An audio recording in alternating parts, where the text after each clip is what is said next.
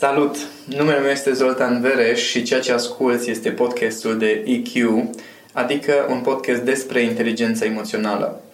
Oamenii spun că le place să stea de vorbă cu mine pentru că nu contează dacă suntem pe drum sau la birou, oricând stăm la povești, înțeleg niște lucruri care în rest le scapă sau reușesc să plece cu idei care îi ajută să schimbe viața, să-și rezolve probleme sau să-și crească performanța în diverse aspecte. Una din colegele mele i-a venit ideea să înregistreze aceste discuții ca să le poată reasculta și am zis, atunci dacă tot înregistrezi, de ce să nu le dăm și altora? Dacă pe tine te ajută să reasculți aceste înregistrări, hai să avem niște discuții pe care să le poți da și la oameni, să poată să ajungă și la alții. Așa că ceea ce ascult și această serie de podcasturi pe care urmează să le urmărești sunt exact despre asta. Discuții despre inteligența emoțională aplicată în viață, la nivel sufletesc, în relație de cuplu, în profesie, pe diverse subiecte, discuții foarte naturale, simple între mine și colega mea Madalina, de care sper din tot sufletul meu să te bucuri la fel de mult cum fac și alți oameni. Noi suntem pregătiți. Începem? Unul dintre webinariile cele mai de succes în cadrul comunității Back to Yourself a fost webinarul în care ai vorbit despre iertare. Mhm. N-am reușit să fiu prezentă la acel webinar, dar... Te-am iertat. Mulțumesc. Dar am văzut reacțiile de după. Așa că mi-am dorit să vorbim despre iertare și cu publicul larg, nu doar cu cei care sunt în cadrul comunității Back to Yourself, dar dacă sunt între cei care ne ascultă oameni interesați să devină parte din Back to Yourself, suntem aici și răspundem cu drag întrebărilor. Revenind la subiectul de azi, aș vrea să vorbim despre iertare, ce este ea și un lucru foarte interesant pe care mi l-ai spus mie adineori, s-ar putea ca prima persoană pe care o avem de iertat să fim chiar noi înșine. S-ar putea, cred că ar fi bine să începem cu chestia asta. Nu știu dacă poți să ierți pe altcineva dacă cu tine nu te descurci legat de subiectul ăsta. Hai să o luăm cu începutul. Din punctul meu de vedere, iertarea este momentul în care ieși din starea de victimă. De acolo începe iertarea. Pentru că atât timp cât tu nu ai iertat pe cineva, chiar și pe tine, vorbim acum de orice fel de relații, atât timp cât tu ai o stare de supărare, de necăjire, că cineva ți-a făcut ceva sau ți-a greșit cu ceva, ești într-o stare de victimă. Pentru că îi dai puterea altcuiva? Nu este neapărat despre putere, este vorba despre starea pe care o ai. Despre faptul că starea ta, situația în care ești, da? Este cauzată de altcineva care are o anumită putere asupra vieții tale, asupra ta, dar starea cu care rămâi... Gândește că unii nici măcar nu știu că existi. Gen, îți taie cineva calea în trafic. Da? Și tu ai o stare de supărare, de nervi, de frustrare pe omul ăla și tu ai starea în continuare pentru că ăla a făcut niște chestii. Ei, dacă nu poți să-l ierți pe ăla că ți-a făcut acel ceva, tu vei rămâne în această stare de victimă în care acea persoană nici măcar nu știe că existi. Da? Dar tu consideri că ți-a făcut ceva. Da? E o chestie, din nou ajung, sună un pic dur pentru unii, dar în continuare, în momentul în care tu nu ierți pe cineva, ești foarte egocentric. Înseamnă că totul este despre problema ta, despre ce ți s-a făcut ție, despre ce a greșit altcineva. Culmea că atunci când nu poți ierta pe cineva, de fapt este o... De ce spun că este o stare de victimă? Este pentru că nu există asumare în acea relație, să zic așa. Adică tu nu-ți asumi faptul că și tu ai luat niște decizii să se creeze situația aia. Și până la urmă nu-ți asumi faptul că ești pe picior de egalitate cu acea persoană. În sensul de decizii, în sensul de contribuții. La fel corect. Cum acea persoană a avut puterea să ia o decizie pe care tu o consideri acum ca fiind cea care ți-a făcut ție rău, și tu ai luat niște decizii care fie te-au ținut acolo, fie au permis celelalte persoane să facă ce-au făcut. Corect. Acum știu că mulți oameni, din reflex, mulți oameni se gândesc, dar cum să ierți pe teroriștii aia care au detonat bomba și nu știu, ok, dacă tu faci parte fix din oamenii aia care au pierdut pe cineva care e terorist sau, mă rog, ceva de genul ăsta, atunci ar fi interesant să ne gândim la o imagine mai mare de genul, ok, se cam știe în acest moment cam care sunt orașele cu teroriștii, da? Adică nu e ca și cum nu se știe chestia asta. No. Dacă persoana aia era acolo în orașul respectiv, deja conștient sau inconștient și-a asumat un risc de genul acesta. Adică a fost o fază interesantă, apropo de iertare și de cum poți percepe o situație. Eram prin Europa cu Came și mergeam noi cu road trip-ul nostru cu mașina. Ne-am oprit într-o noapte în Barcelona. Am ieșit pe bulevardul acela, la Rambla, cred că se numește, sau la Rambla, la Rambla, așa.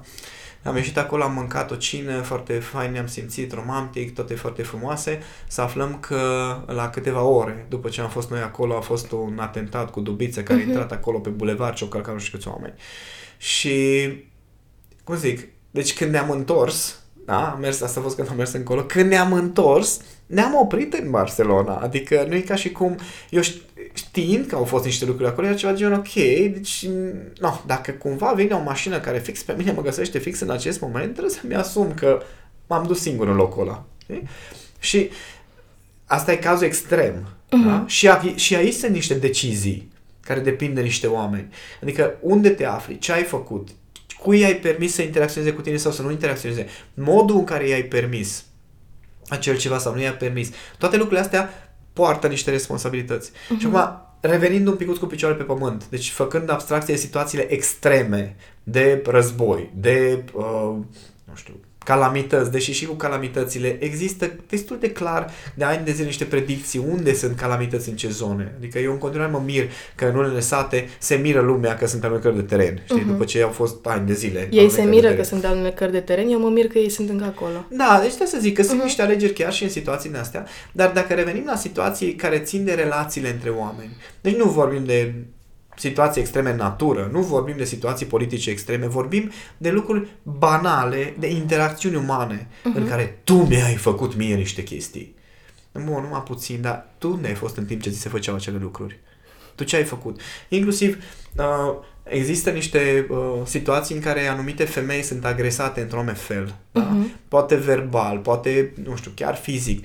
Întrebarea mea este, ok, femeile alea, mai ales dacă tu locuiești într-un anumit cartier sau dacă știi că se întâmplă chestia asta în orașul tău sau ai trăiești într-un loc unde există șanse să se întâmple, de ce nu știi niște tehnici de autoapărare? De ce nu înveți niște lucruri? De ce nu te muți? Adică sunt foarte multe lucruri pe care le poți face în orice context. Dar în relațiile umane, acolo alegerea îți aparține 100%. Da? Mai ales când vorbim de iertare, în majoritatea cazurilor, marea majoritatea cazurilor, este vorba despre ce mi-a făcut cineva apropiat. Da, da, pentru că dacă e cineva îndepărtat, de regulă lași să treacă. Ori, nu știu, găsești alte metode de răzbunare sau de ce o fi, dar când e o persoană foarte apropiată, acolo sunt rănile și mai adânci. Atunci, culmea este ca acea persoană să ajungă suficient de aproape de tine să te rănească, în ghilimele, trebuia să iei niște decizii și astea le omitem. Și atunci, de asta revin la ideea inițială. Iertarea înseamnă să ieși din starea de victimă. De acolo începe. Începe cu asumarea faptului că ai luat niște decizii în relație cu cineva. A devenit de curând foarte popular pe net.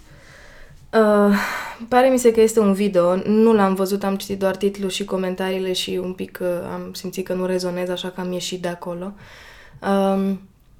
Despre o persoană publică ce a recunoscut într-un video pe YouTube faptul că a fost agresată de tatăl ei și normal că a pornit o avalanșă de lucruri. Un fel de Me Too. Un fel de românesc. Ah, ok. Și normal că au apărut foarte multe comentarii de la persoane care trec prin același lucru, de la adolescente care trec în acest moment prin același lucru. Ea vorbea despre copilăria ei. Și inevitabil în mine s-ar putea să pară egoist și s-ar putea să pară rece. Întrebarea mea era, de ce, Doamne iartă, mai stau acolo persoanele care trec prin asta? Și asta mi se pare că nu se iartă pe ele și că nu consideră că merită mai mult. Și o altă chestie, întreba cineva, ea declara în video că l-a iertat pe tatăl ei pentru că a înțeles de ce a făcut și că atât a putut. Și întreba cineva, cum poți să ierți un monstru? Cum poți să ierți un monstru? Te întreb. Păi, nu poți să ierți un monstru. Adică iertarea începe cu faptul că nu îl mai vezi un monstru. Aici e un joc mai interesant și îți convins că mulți își pun niște întrebări. Când ești copil, adolescent chiar, și viața ta depinde de părinții tăi, este puțin mai greu. Da? Este puțin mai greu. Pentru că inclusiv la nivelul creierului emoțional, sentimentul este că viața ta la propriu depinde de părinții tăi.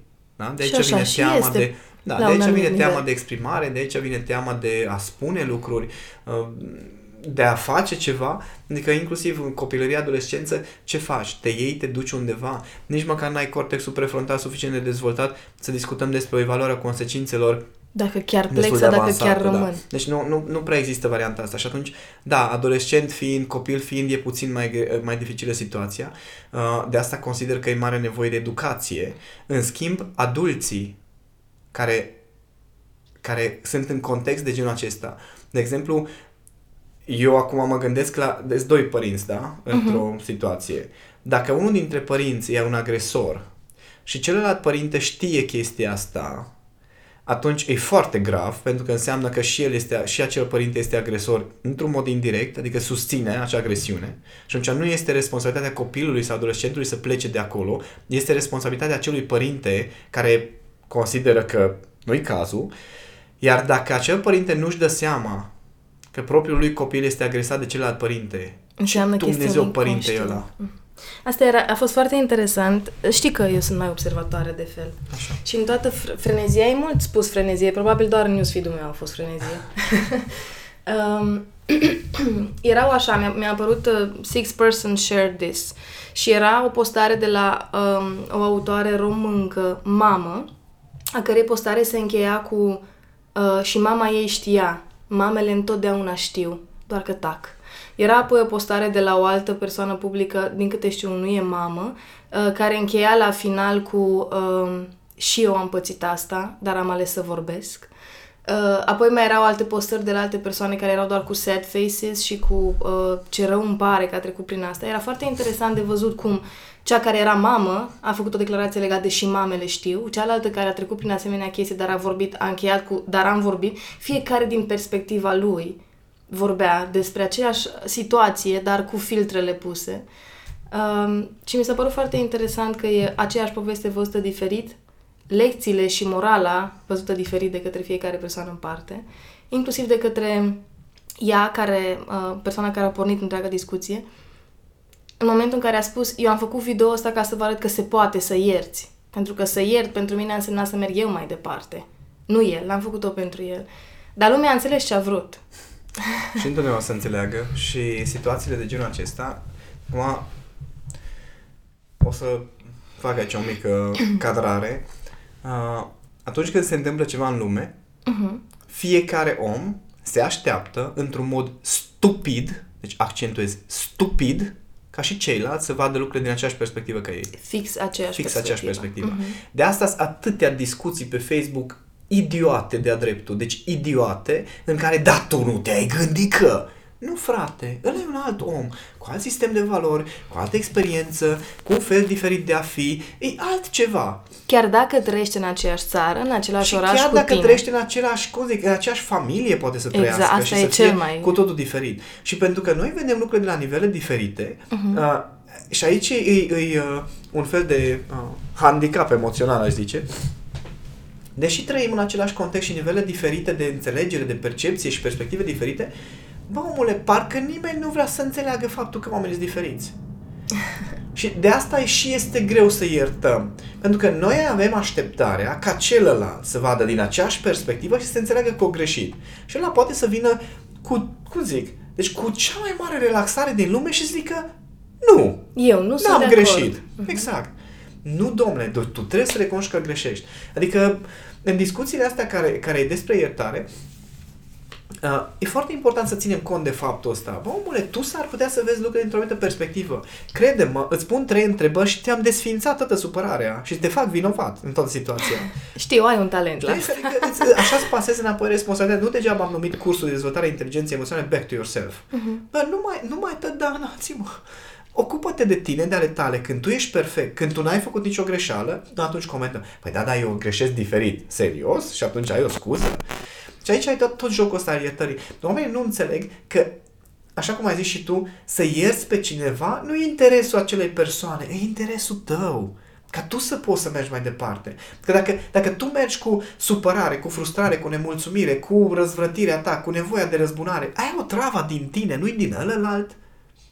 Spunea cineva că a fi supărat pe cineva E ca și cum tu bei o travă și te aștepți ca celălalt să moară. Uh-huh. No, exact despre asta e vorba. Și atunci, în loc să stai să tot repeți că așa se stă în stare de supărare, să tot reiei același film din aceeași perspectivă, doar a ta, și să tot argumentezi, să demonstrezi cum celălalt este vinovat și de fapt tu ești victimă. Ei, atâta vreme cât tu tot reiei chestia asta, bei o travă, relaxează-te. Și cel mai interesant e că faci asta în capul tău. Da. Pentru că de cele mai multe ori nu ai curaj să mergi în fața persoanei, să porți o discuție onestă în care să-i spui, uite, de la mine se vede așa, de la tine cum se vede. Da, mă, că tu spui asta cu o stare de relaxare. În momentul în care cineva se simte victimă, nu o să poată să aibă starea asta. Pentru că îl vede pe celălalt ca fiind un agresor, uh-huh, și atunci ori o să meargă cu starea de victimă, ceea ce îl va determina imediat pe celălalt să rămână agresor, uh-huh, ori o să meargă din starea de agresor, care îl va face pe celălalt, probabil ori să intre în victimă, ori să devină un agresor mai agresor. Uh-huh. Așa se face jocul emoțional. Da, dar oamenii se așteaptă, stai să discutăm, să-ți explic eu perspectiva mea. Pe mine nu mă interesează perspectiva ta, dar tu ascultă pe a mea, te rog frumos. Hai să luăm câteva cazuri pe care ni le-au scris oamenii de-a lungul vremii. Hai să luăm. Aș vrea să luăm câteva cazuri despre care ne-au scris, fie în comentarii, fie în privat, fie ne-au scris pe e-mail despre situații punctuale, n-am să dau nume sau n-am să vorbesc despre situații per total, ci aș vrea să vorbim cât de cât general, dar despre... Oricum, materialul ăsta o să revolte pe multă lume, știu sigur. Aoleu! Bun, hai. Deja din ceea ce am spus îmi dau seama că mulți oameni nu au cum să vadă perspectiva asta. E ok, e regulă. Hai să ne facem treaba de a arăta o altă perspectivă, că ne-am asumat-o. Cum ierți un fost iubit care te-a înșelat? De ce te-a înșelat? Tu ce ai făcut pentru asta? Păi n-am făcut nimic, am fost o iubită foarte ideal, bună. Ideal, da? Uh-huh. N-ai greșit cu nimic. N-am greșit cu nimic din punctul meu de vedere. Aici e problema. Că dacă vezi lucrurile doar din punctul tău de vedere, uh-huh, atunci nu înțelegi cu ce ai contribuit la situația respectivă și ghici ce se va întâmpla data viitoare. Ai să mai faci odată. Exact. Același lucru. Același lucru. Cât de perfectă te credeai că ești, ai să o dai în bară din nou. Nu neapărat perfectă, unii nu se uită la imperfecțiunile lor de teamă sau sunt suficient de critici cu ei încât să nu vrea să știe și nu se gândesc.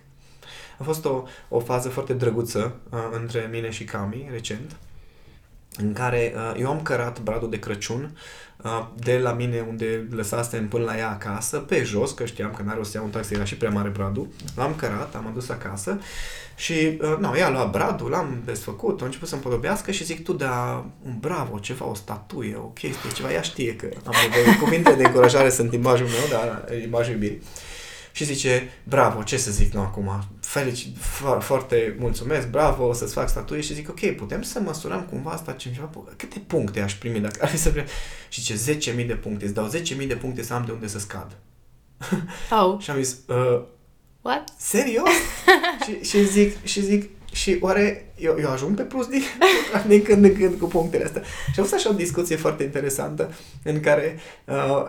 I-am zis, uite-te, dar pentru chestia pe care o fac în mod curent și în mod constant, n-ar trebui să primesc puncte în mod constant. Păi nu, aia este... Nu, stai, că asta a fost interesant, că a ajuns la concluzia. Da, mă, dacă stau să mă gândesc cum te comporți cu mine și toate lucrurile pe care le faci, într-adevăr, ai putea să pornești de la o bază de puncte care sunt în plus din start, uh-huh, știi?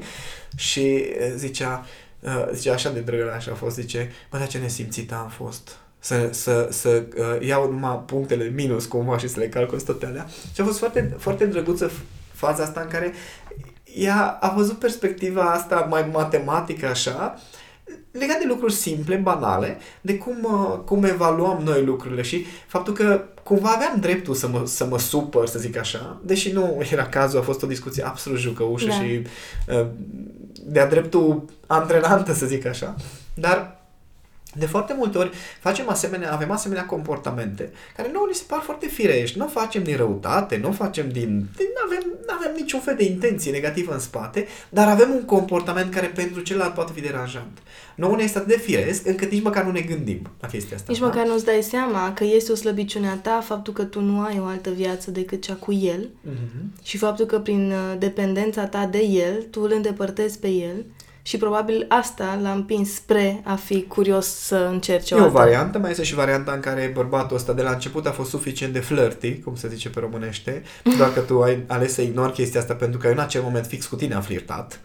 înțelegi? Și te-ai simțit foarte importantă și foarte specială pentru că te-a ales pe tine, vezi, Doamne, dar el oricum, dacă nu te alegea pe tine, alegea pe alta din același cerc, așa că, așa. Dar ai fost suficient de oarbă și disperată după o relație să nu-ți dai seama de chestia asta, să nu fii atentă. Sunt foarte mulți factori care duc de la a vedea un om, da? Deci până de când vezi un om, până când ajungi să ai o relație, să-ți fii înșelat, să te desparți, e un proces întreg. Nu s-a întâmplat așa. Da. Oamenii, aici e greșeala umană, când apare o situație din asta șocantă, gen, m-a înșelat ăla, cum să-l iert, tu nu-ți dai seama că înșelatul ăla a fost un proces.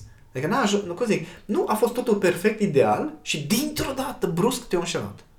Asta e percepția ta, că eram foarte bine și da, dintr-o dată...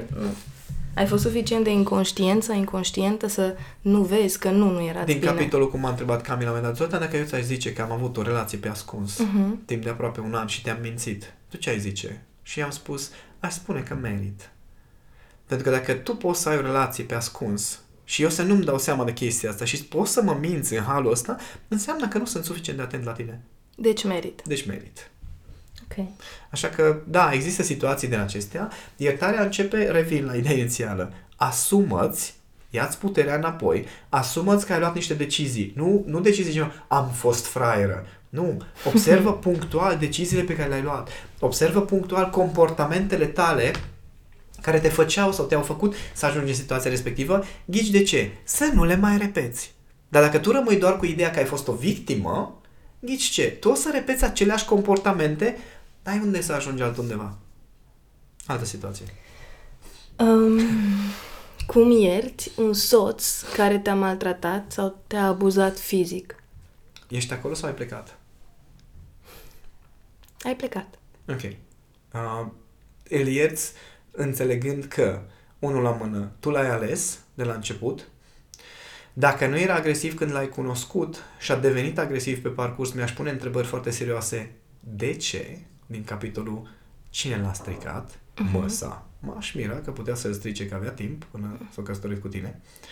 Adică, din nou ajungem la decizii. Da? Dacă îți iei puterea înapoi și tu îți dai seama că ai tendința să alegi bărbați de un anumit fel, că te-au atras anumite lucruri și le-ai ignorat alte lucruri, te va face să iei decizii mai lucide. Îți va da o anumită libertate și te va ajuta să te desprinzi de teama că o să mai dai de un bărbat de genul acesta.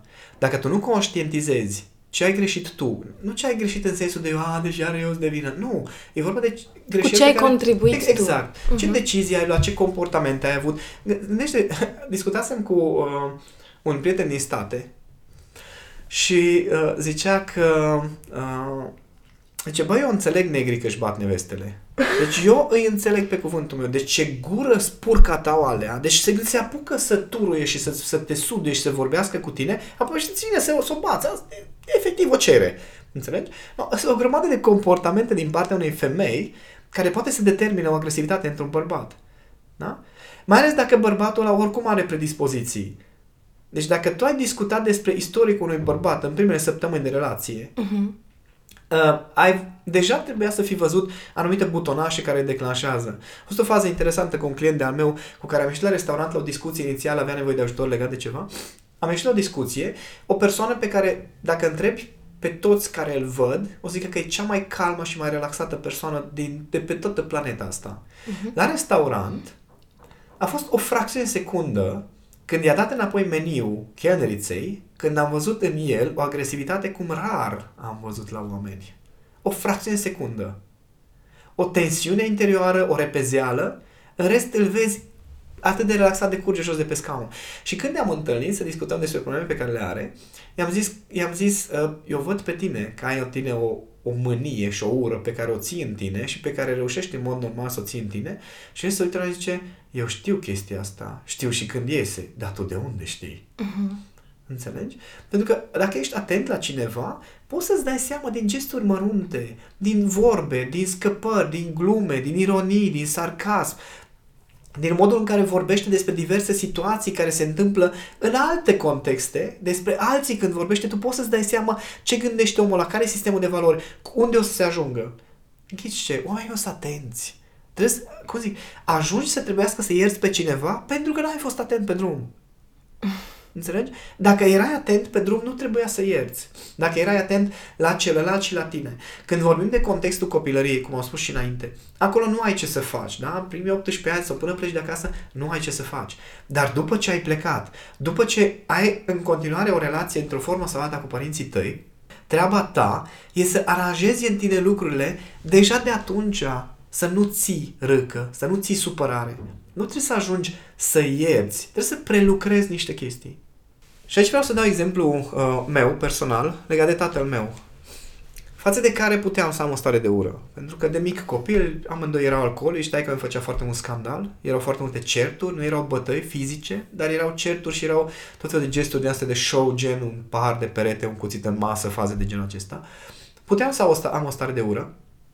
Paradoxal, în adolescență, când am conștientizat că el este tatăl meu și poate fi și așa și poate fi și așa, eu trăiam cu două sentimente destul de contradictorii. În momentul în care el era beat, aveam o stare de ură față de el, de venea efectiv uneori să-l omor. Deci aș fi fost dispus să fac orice, să tacă, să se termine chestia aia. Dar în momentele în care era treaz, îl iubeam cum... Nu știu câți pot să-și imagineze de ce înseamnă iubirea unui fiu față de un tată. Era idolul meu. Și este în continuare. Pentru că în acele momente nu mai avea legătură cu omul ăla. Eu știam că el o să ajungă acolo. Dar pe persoana aia, care era el, care acolo în sufletul lui persoana aia trează, am putut să-l iubesc. Și sincer consider că abordarea asta a mea, sau mă rog, nu știu, nu am făcut pe dușe tehnici de dezvoltare personală, pur și simplu așa mi-a venit, consider că această abordare, faptul că adoram cine era el treaz și da, aveam o stare de respingere foarte crâncene față de cine era el beat, asta a generat, într-o formă sau alta, faptul că s-a lăsat de băutură.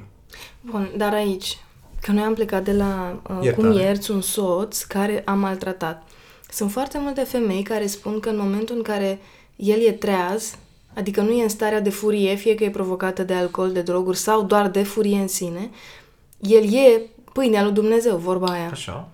Cum faci? Pentru că totuși o fi el pâinea lui Dumnezeu 3 ore pe zi, dar mai sunt încă 2 ore pe zi în care te znopește în bătaie.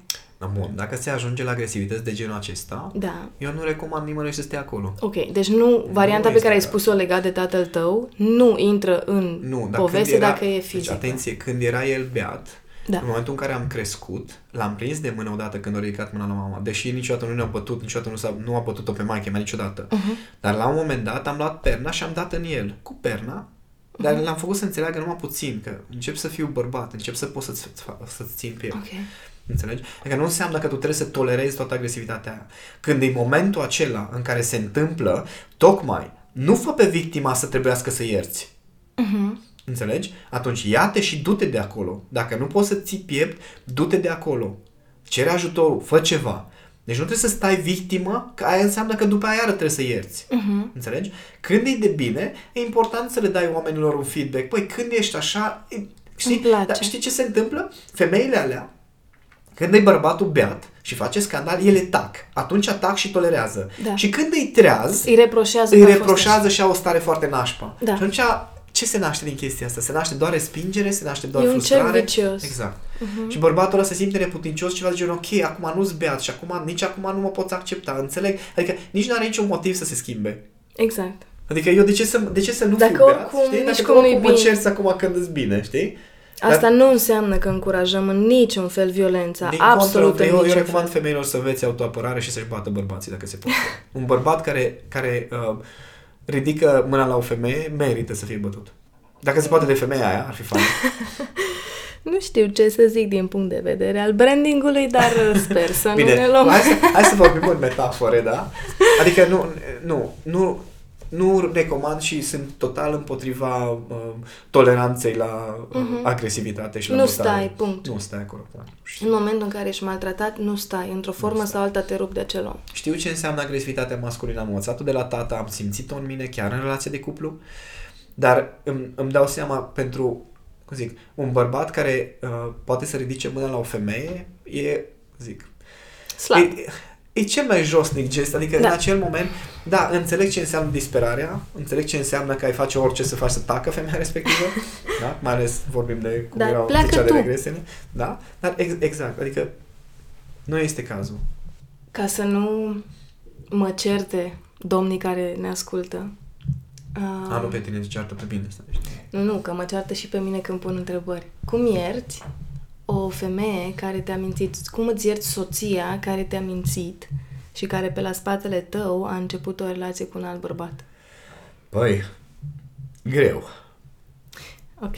Chiar recent am avut o asemenea mediere, să zic așa, într-o relație în care o fost foarte distractiv el, bărbatul, da, care vine cu cadre și cu chestii foarte tehnice. Ce, dar noi am stabilit de la început că spunem tot. Da? Noi am spus sinceritate totală, deschidere totală. Ea a venit cu ideea asta, cu sinceritatea totală și m-a mințit. Uh-huh. Deci ei cumva au trecut peste evenimentul respectiv, care a fost punctual, nevoia ei de a explora feminitatea, nevoia ei, pentru că au fost foarte puțini bărbați doi în viața ei și ea simțea nevoia să descopere și ea feminitatea. Ei, el în continuare, dar am stabilit noi atunci că... Și așa de interesant este că nouă bărbaților ne este puțin mai greu să înțelegem ce înseamnă această lume emoțională, care este foarte schimbătoare în funcție de cadru. Ok. Adică atunci când eu cu tine stăm așa la povești, da? Da. Și stabilim, uai ce fain, o să împărțim profitul firmei, nu știu cum, și punem acolo și facem aia și investim acolo, ei, în momentul în care o să avem banii în mână sau nu o să avem banii în mână cât ar trebui, putem să fi stabilit noi orice, pentru că situația se schimbă. Când conceptualizezi ceva, atunci gândești cu cortexul prefrontal, folosești partea din creier cu care poți să-ți imaginezi, poți structura, poți face orice lucru imaginar. Uh-huh. Și ești relaxat când faci chestia aia. Dar când ajungi în situația concretă, atunci procesezi informațiile cu creierul emoțional care lucrează concret pe niște evenimente. Okay. Acolo ești la suprafață cu totul alte informații, din memoria pe termen lung. Deciziile o să ți se schimbe. Nu o să fie cele pe care le-ai planificat în mod conștient atunci când era acasă cortexul prefrontal. Uh-huh. O să iei altfel de decizii. Și asta nu înțeleg foarte mulți bărbați, că dar noi am stabilit, noi am discutat, noi am zis. Ok, dar... știi? Între timp s-a schimbat. Din capitolul cum... declară unii bărbați iubire, ceva de genul, uite, eu îți spun acum că te iubesc, dacă se schimbă ceva îți comunic. Știi? Oh, Doamne. Am glumit, dar cam asta e atitudinea foarte multor bărbați. Ceva de genul, păi noi am intrat într-o relație, am stabilit niște chestii, știi? Și am zis odată, exact, nu mai discutăm. Eu nu trebuie să fiu atent la tine, să mă apuc acum să... Eu te-am lămurit în primele 2 luni că țin la tine, am făcut tot arsenalul, flori, invitații, toate le-am făcut. Da. Am stabilit chestia asta în primele 2 luni, de acum încolo ar trebui să fie totul la fel. Până când te anunț eu că nu mai e. Exact. Sau până când vine femeia și spune, știi, am făcut ceva, trebuie să-ți zic. Și pe bărbatul se trezește dar că... am stabilit exact, că... dar noi am stabilit că... Păi eu știu numai că lumea emoțională este într-o continuă dinamică. Și bărbații nu sunt antrenați și obișnuiți să vadă chestia asta. Și așa noi ne trezim că s-a petrecut ceva. Dar ajung din nou în același... cadru în care întrebarea mea este, tu ce ai făcut? Tu unde erai când ea a mers la alt bărbat? Ea ce nevoie avea pe care tu poate nu poți să le îndeplinești, dar măcar știai de ele? Măcar le-ai băgat în seamă? Măcar îți dai seama că în anumite aspecte femeia de lângă tine nu este împlinită? Că dacă nu-ți dai seama, atunci oricum ai o problemă. Iar dacă îți dai seama că poate femeia respectivă are anumite tendințe, poate că, nu știu, e ea genul care flirtează și care simte nevoia să atragă atenția, să fie în centrul atenției și jocul femeii duce de multe ori, cum zic, femeia se pierde uneori în propriul ei joc, da? Uh-huh. Și poate e o femeie care îi place să se ducă sau îi place să vrăjească bărbații și la un moment dat s-a pierdut în jocul ei. Ei, dacă tu n-ai văzut chestiile astea, că ea are tendințele astea, la ce te aștepți? Că am discutat. Și ca să completez aici, dacă tu n-ai observat toate lucrurile astea și nu le știi despre femeia ta, tu ce ai iubit o iluzie. Nu, da. Tu ai iubit o iluzie. Practic nu o cunoști. Da. Dacă n-ai știut să vezi în 2-3 ani cât ai fost lângă ea, da, ea e genul care, nu știu, flirtează, genul care e suficient de prezentabilă încât în momentul în care intră într-o căpere 2-3 bărbați să se uite la ea. Dacă tu nu stai suficient de drept lângă ea în momentul în care intră în sala aia, o să vină alții, pentru că spațiile goale sunt făcute să se umple. Deci dacă ai lăsat tu gol... A sunat foarte kinky treaba asta, înțelegi ce vrei să zici. Nu lua așa! Să știi că uneori se poate lua și chiar și la propriu. Bun, hai să păstrăm totul la metaforă. Totul la metaforă. Am un cuplu de prieteni, nu știu dacă mai sunt împreună, dar el... are pretenția și chiar o certa din când în când că atunci când iese în oraș, ea trebuie să fie îmbrăcată foarte sexy, trebuie să fie machiată, trebuie să fie aranjată și să fie la patru ace. El umblă în training și în Adidas. Cu ea aranjată la patru ace. Știi? Păi nu, ideea este că bărbatul respectiv pe ce se bazează este că, apropo de locurile goale care cer să fie umplute, că este legendar în cercul de prieteni legat de anumite măsuri pe care le poartă, să zicem așa. Da? Și atunci sunt mulți bărbați care au un anumit atu, asta le dă anumită încredere. De exemplu, nu știu, ești un om de afaceri de succes, ești apreciat în anumite cercuri, da? În cercul tău de afaceri, poate chiar sunt femei de afaceri care te apreciază. Întâlnești o femeie care te apreciază, care vede ce e mai bun în tine, se îndrăgostește de tine și ea cu siguranță încearcă să atragă atenția, bă, vezi că mai ai și puncte slabe care îți scapă. Faptul că ești bun la făcut bani nu înseamnă că ești bun la pat, nu înseamnă că ești bun în relaționare, nu înseamnă că ești bun în comunicare, nu înseamnă că ești un gospodar bun, să zic așa. Nu înseamnă că știi să te porți cu femeile, faptul că ești om de afaceri. Da? Și încearcă să atragă atenția. Dacă tu nu auzi, dacă tu nu asculți, ajungi mai devreme sau mai târziu să fie umplute toate nevoile care... Sorry... Da. Asta e ideea. Deci nu, mulți bărbați realmente nu sunt atenți și după aceea se trezesc că niște lucruri nu funcționează.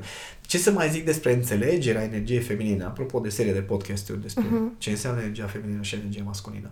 Dacă înțelegi ce înseamnă energia feminină, știi că n-ai la ce să te aștepți altceva decât ceea ce ceri, în ghilimele, la nivel subconștient. Deci relaxează-te. Dacă femeia te-a înșelat, ai cerut-o. Au. Bine, acum nu intrăm în subiectul femei-bărbați, da. Dar când vorbim de iertare, revin. Deci, obsesiv o să revin. Primul pas, asumă-ți responsabilitatea. Tu ce ai făcut ca să ajungi aici? Da. Tu cum ai construit situația? Eu n-am făcut nimic. Păi poate ai problemă. Ce este, din punct de vedere al inteligenței emoționale, iertarea? O stare? Este un proces. Deci, din punct de vedere al inteligenței emoționale, este un proces în care iei impulsurile tale negative, asocierile tale negative legate de un eveniment, o persoană, le traduci la un nivel suficient de lucid și de detașat încât să îți ofere o viziune obiectivă asupra situației. Deci ieși din poziția ta de victimă. Da, încerc să leg. Procesele.